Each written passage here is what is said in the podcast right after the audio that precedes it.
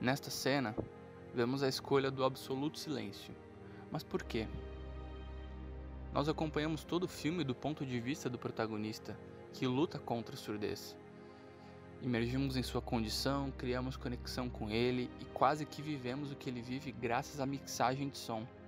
É por isso que o silêncio funciona tanto nessa cena. Ao incluir uma trilha, por mais bela que ela seja, vai de desencontro com a condição final do protagonista, o poder de encontrar paz em seu silêncio e em sua surdez.